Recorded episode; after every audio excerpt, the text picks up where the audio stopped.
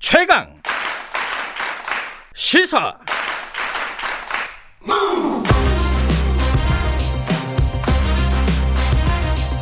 지금 여러분께서는 김경래 기자의 최강 시사를 듣고 계십니다. 네, 코스피가 3천 돌파하고 뭐 과열이다 아니다 뭐 이런 논란들이 계속 벌어지고 있습니다. 개미들은 계속 사고 있어요. 어, 동학개미 운동은 2021년도 계속되고 있는 것 같다 이런 생각도 드는데 지금 공매도가 이게 한시적으로 금지가 됐었잖아요. 이게 곧 풀린다는 거죠. 예정대로 하면은. 여기에 대한 어, 논란들이 많고 개미들은 걱정을 하는 사람들이 많습니다. 혹시 풀리면 어, 이거 폭락하는 거 아니냐, 뭐 이런 걱정들도 나오고 있고요. 정부나 정치권에서도 이 얘기가 본격적으로 계속되고 있습니다. 오늘은 어, 이분한테 물어보는 게 가장 정확할 것 같습니다. 국회 정무위 더불어민주당 간사시죠. 김병욱 의원과 함께 이 얘기 좀 나눠보겠습니다. 김병욱 의원님, 안녕하세요. 네, 안녕하세요. 반갑습니다. 예. 김병욱입니다. 예. 네. 이게 헷갈리는데 그 국민의힘 김병욱 의원이 아니라 더불어민주당 김문혜, 김병욱 의원입니다.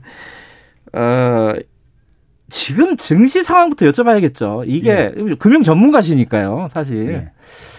이게 과열이다 아니다 이게 말들이 좀 많잖아요. 그리고 최근에 원희룡 지사하고도 약간의 논쟁도 있었어요, 그죠? 그렇죠. 어떻게 보세요, 지금 증시, 우리 증시?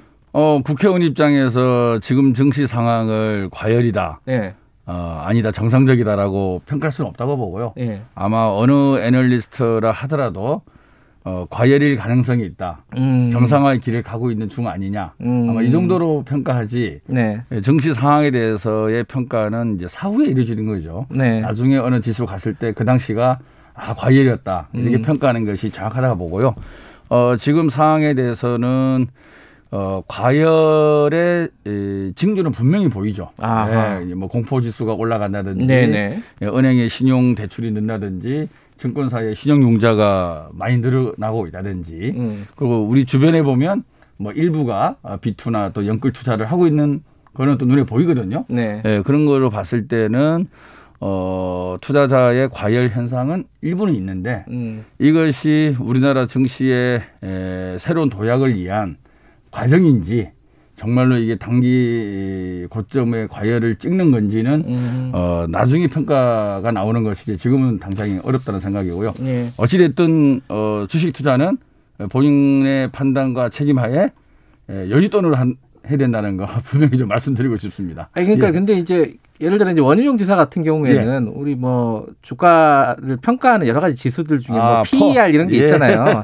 근데 그런 게 이제 위험한 수준이다. 특히 이제 실물 경제하고의 격차가 꽤큰 예. 거 아니냐. 뭐 이런 예. 취지로 얘기를 했는데 거기에 대해서는 약간 반론을 강하게 제기하셨어요. 꼭, 예, 제가 이제 주호영 원내대표, 예훈 전 의원, 원희룡 예. 지사 다 제가 이제 나름 상대를 했는데요. 예. 예, 제가 제일 답답한 게 뭐냐면은 그분들이 항상 하시는 말씀이 실물 경제는 어려운데 주가가 왜 이렇게 고평가냐. 아, 그 얘기 많이 하죠. 예, 근데 예. 주가는 어, 실물 경제도 여러 가지 해석이 있겠지만 어, 개별 기업의 실적만으로 주가 결정되는 건 아니고요. 음. 지금은 다 아시다시피 초저금리에 따른 유동성. 예. 네, 그것이 가장 큰 원인이라는 것은 우리나라 증시뿐만 아니라 어, 전 세계 증시가 그렇게 네. 돌아가고 있고요.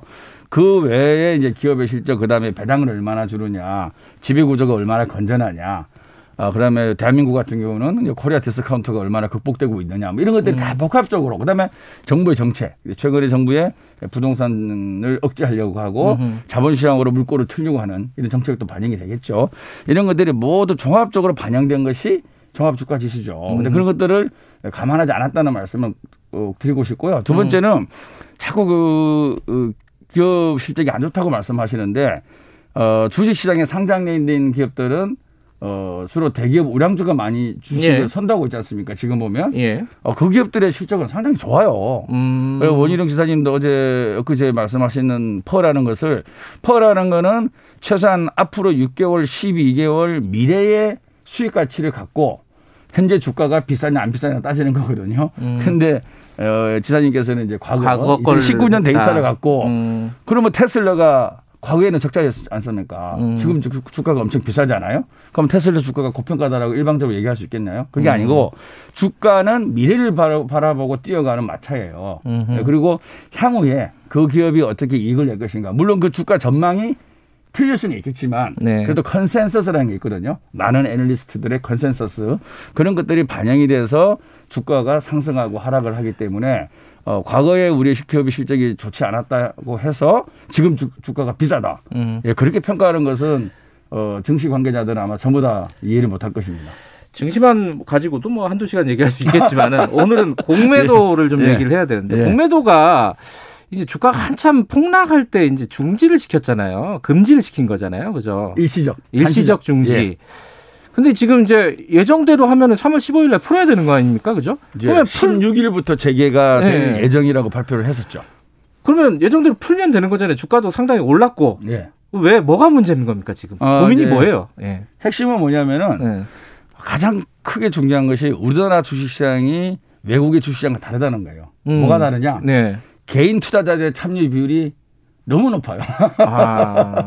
그러니까 개인들이 어, 금융기관을 통해서 예. 펀드라고 그러죠. 펀드를 통해서 간접 투자를 하는 게 보통 선진국들의 투자 패턴이죠. 네. 어, 그래서 간접 투자와 직접 투자가 예. 어느 정도 균형을 잡아 나가야 되는데 예. 우리나라는 기관들이 신뢰를 많이 상실했어요. 음. 그동안에 에, 불안전 판매라든지 또 수익률을 제대로 못 내주는 바람에 네. 개인들이 어, 기관에 돈을 맡기기보다는 자기가 공부해서 투자를 하는 그래서 우리 개미 투자자들 되게 스마트해지고 똑똑해졌죠. 음. 그런 과정을 통해서 직접 투자를 하다 보니까 어, 증시를 바라보는 시각이 어, 약간의 개인 투자자 위주의 시각을 가진다는 예. 것을 우리 증시 관계자들과 금융당국이 인정을 해야 된다고 봅니다. 예. 어, 그렇고 우리나라의 그동안의 어, 공매도 상황이 일정 정도 불법 또는 불법으로 생각될 만한 사건들이 꽤 있어 왔었거든요. 네. 예, 그렇기 때문에 그리고 어, 주식이 하락할 때마다 어, 또 공매도 세력의 담합으로 인해서 특정 종목을 공격하는 거 아니냐. 음. 예, 그런 또 어, 우리도 있어 왔었고요. 하지만 공매도로 인해서 주가가 조작이 됐다라는 아직은 증거는 없어요. 음. 예, 그래서 이 공매도 논쟁에 있어서 어, 이 개미 투자가들이 갖고 있는 심리적 어떤 공매도에 대한 공포감과 음. 실질적으로 시장에서 이것이 주가 조작으로까지 이어졌다라고 하는 객관적 증거가 음. 없는 그런 개입이 있는 게 사실입니다. 그래서 이 공매도는 사실은 순기능도 분명히 있거든요. 예. 에, 이 매수라는 한 방향이 아니라 아, 내가 주식을 갖고 있지 않더라도 차입을 통해서 매도를 한 후에 일정 기간 그 주식을 메꿔 넣는 거죠. 그러므로써 쌍방향의 거래를 활성화시키고 적정한 가격을 찾아가고 어, 그리고 주가가 일정 정도 너무 과잉 오버슈팅 됐을 때를 오버슈팅 되었다고 생각하는 사람들은 또 그 방향에서 매도를 할 수 있는 기회를 주게 되고 뭐 이런 순기능도 있는데 어, 그런 순기능보다는 지금 음, 우리 개인 투자들이 갖고 있는 거는 역기능에 많은 그 관심을 갖고 있고 그 그동안의 개미 투자자들이 공매도로 인해서 상당한 피해를 봐왔다라는 음. 피해 의식에 에, 많이 이게 기울어져 있는 거죠. 예. 자, 그러면 지금 이 순간에 어떻게 할 것이냐? 그렇죠. 그게 문제죠. 그게 문제죠. 예. 핵심은 그거죠. 공매도 시장이 개미 투자자들한테도 페어한 시장이냐, 공정한 시장이냐, 네. 그게 핵심이라고 봐요. 그래서 그 어, 과거에 어, 많은 공매도의 문제점이 있어 왔고요. 어, 제가 이제 올 1월 달부터 계속 공매도를 한시적으로 금지하자. 음. 그래서 제가 제- 주장을 했었고, 어, 그게 이제 수용이 됐었고요. 그 아, 다음에. 작년 1월부터. 그렇죠. 작년 예, 1월부터. 그리고 작년 또 9월에 예. 한번더 예. 연장이 돼서 두 번이 이제 예. 공매도 금지가 되고 있는데 그러면 이제 지금까지 우리가 가만히 있지 않았을 거 아닙니까? 네. 저희 국회라든지 금융위가 노력을 해서 어 이제 제도 개선을 많이 이뤄놨어요. 그리고 네. 작년 12월에 법도 어, 통과시켰습니다. 그래서 그- 공매도 네. 금지할 수 있는 근거도 만들어 놓고요. 예. 어 불법 공매도인 경우에는 어 벌금, 그다음에 과징금, 음. 형사처벌까지 하게끔 또 법을 만들어 놨고요. 네. 그다음에 대차 거래, 주식을 빌리는 거래, 대차 거래를 어, 확인할 수 있게끔 5년간 관련 자료를 보관하게끔 음. 음, 하는 또 그런 법도 만들어 놨고요. 또 유상증자 공시 이후에는 어, 공매도를 제한하는 음. 그것도 만들어 놓고요. 그리고 최근에는 이제 시장 조성자 제도도 지금 개선을 하고 있고 내용을 발표를 했고요.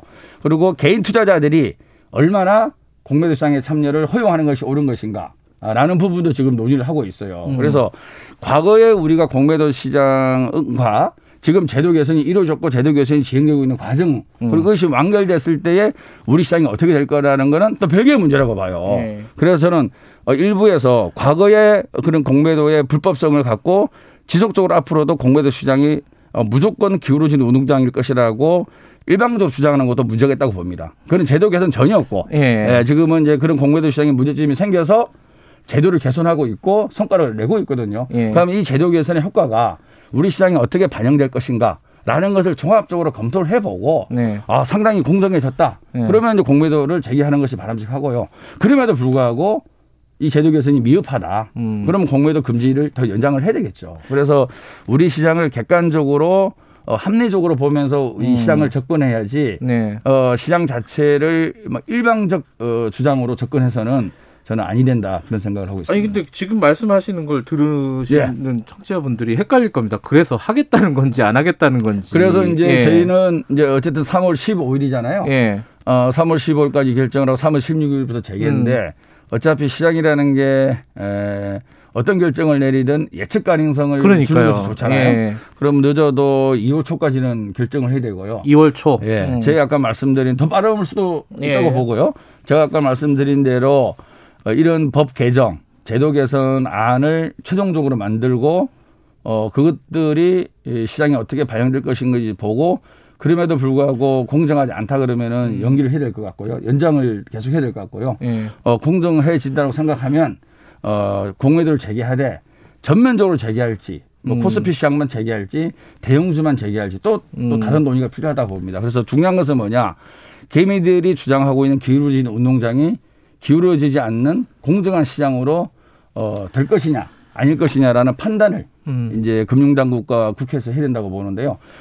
반드시 우리는 어쨌든 어, 공정한 시장으로 만들어 가야 된다라는 음. 목표의식은 분명하게 있는 거죠. 근데 금융위는 어쨌든 3월 15일까지만 하고 그 시- 그때 그 이후에는 풀겠다는 거잖아요. 지금 입장은 원칙적으로. 뭐 아직 100%는 아닌데요. 예. 어, 지난 국정감사도 그랬고 예. 원칙은 그러하지만 예. 어, 또 상황에 따라서 어, 음. 또뭐 약간 변동을 생길 수 있는 여지는 있습니다. 예를 들어 박용진 의원 같은 게 같은 당에 이게 지금 무턱대고 제기하는 거는 무책임한 일이다 네. 이렇게까지 얘기하면서 이 공매도 지금 어 다시 부활시키는 것은 문제가 있다는 강하게 주장하고 있어요. 여기에 대해서는 어떻게 보세요? 아니 이제 뭐 동료 의원의 발언이라서 제가 네. 직접 비판하기는 그런데 아 어쨌든 과거에 있었던 그런 그 불법 공매도로 의심되는 사례예요. 네. 불법 공매도가 아니고 음. 의심되는 사례인데 제가 아까 말씀을 드렸잖아요. 그런 것들이 예, 전산 시스템이나 관련 제도를 예, 개선을 통해서 음. 어, 공정하게 탈바꿈되면 네. 어, 당연히 공매도를 제기해야 되는 거죠. 근데 음. 그 주장대로 계속적으로 그런 어, 불법 공매도로 의심되는 어, 사태가 지속될 거다. 음. 그렇게 된다 그러면은 공매도를 어, 금지를 어, 계속 하는 게 좋겠죠. 음. 어, 다시 말해서 주식 시장에 있어서의 두 가지죠. 불법한 거래라든지 주가 조작이 생겼을 때에 음. 에, 정말로 징벌적 손해배상이 가능하게끔 어, 과한 처벌을 하는 거. 예. 아까 제가 말씀드린 대로 어, 과징금이라든지 에, 그다음에 형사처벌이라든지 벌금을 예. 벌금 제도를 도입했다 그랬 예. 습니까 그래서 저는 상당히 효과가 있으리라고 봅니다. 음. 어, 이것이 제대로 어, 시행이 되면 상당히 불법 공매도 자체를 엄두를 못 낼 것이다. 음. 라는 저는 확신이 있어요. 음. 그렇지만 어, 우리가 아무리 법을 완벽하게 만들어도 이 법망을 빠져나갈 수도 있고 네. 또 우리가 실수할 수도 있고 어, 경우가 생기지 않습니까? 그렇기 때문에 이런 처벌도 중요하지만 사전 차단하는 불법 공매도를 원천적으로 차단하는 시스템을 구축하는 것도 상당히 중요하죠. 그래서 이 사전 차단하는 시스템이 얼마나 완비된 시스템이냐 음. 그에 대해서는 이견이 있는 거죠. 아니 그러면은 예. 지금 말씀을 들어보니까 김병훈 의원께서는 어 어느 정도 제도 개선은 이루어졌기 때문에 전면적인 부활은 아니더라도 일부분 아까 뭐 종목별로 혹은 시장별로 좀 제한해서 공매도를 어 다시 시행하는 쪽으로 지금 생각하고 계시는 것 같아요. 제가 듣기로는 아, 맞습니까? 그렇, 습니까 예, 아닌가요?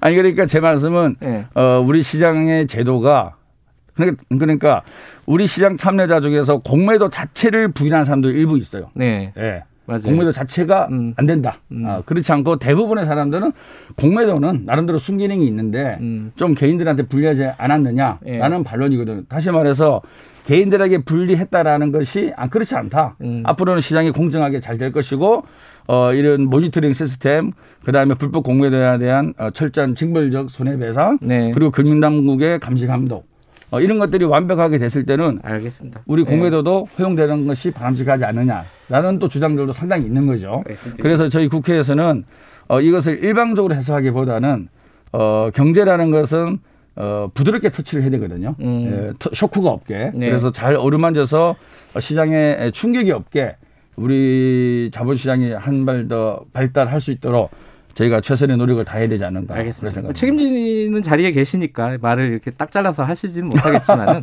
그 어, 20초밖에 안 남았는데 아? 이거 선거 때문에 개미들 눈치 본다 이런 지적에 대해서는 어떻게 생각하세요? 어, 눈치가 아니라요. 예.